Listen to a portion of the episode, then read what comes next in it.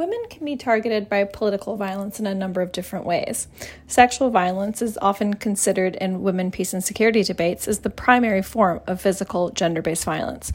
And with this report coming out in the lead up to the International Day for the Elimination of Sexual Violence and Conflict, it's of course important to consider this type of targeted violence, especially as it can disproportionately impact women.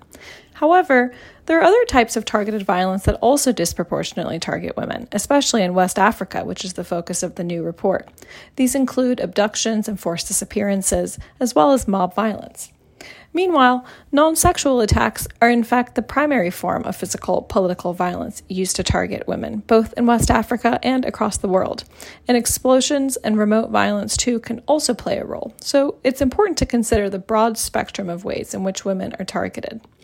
Similarly, the perpetrators of this violence can also vary, ranging from state forces and rebel groups to militias, both political ones as well as communal or identity based ones, as well as external actors and other forces like foreign militaries or multilateral actors.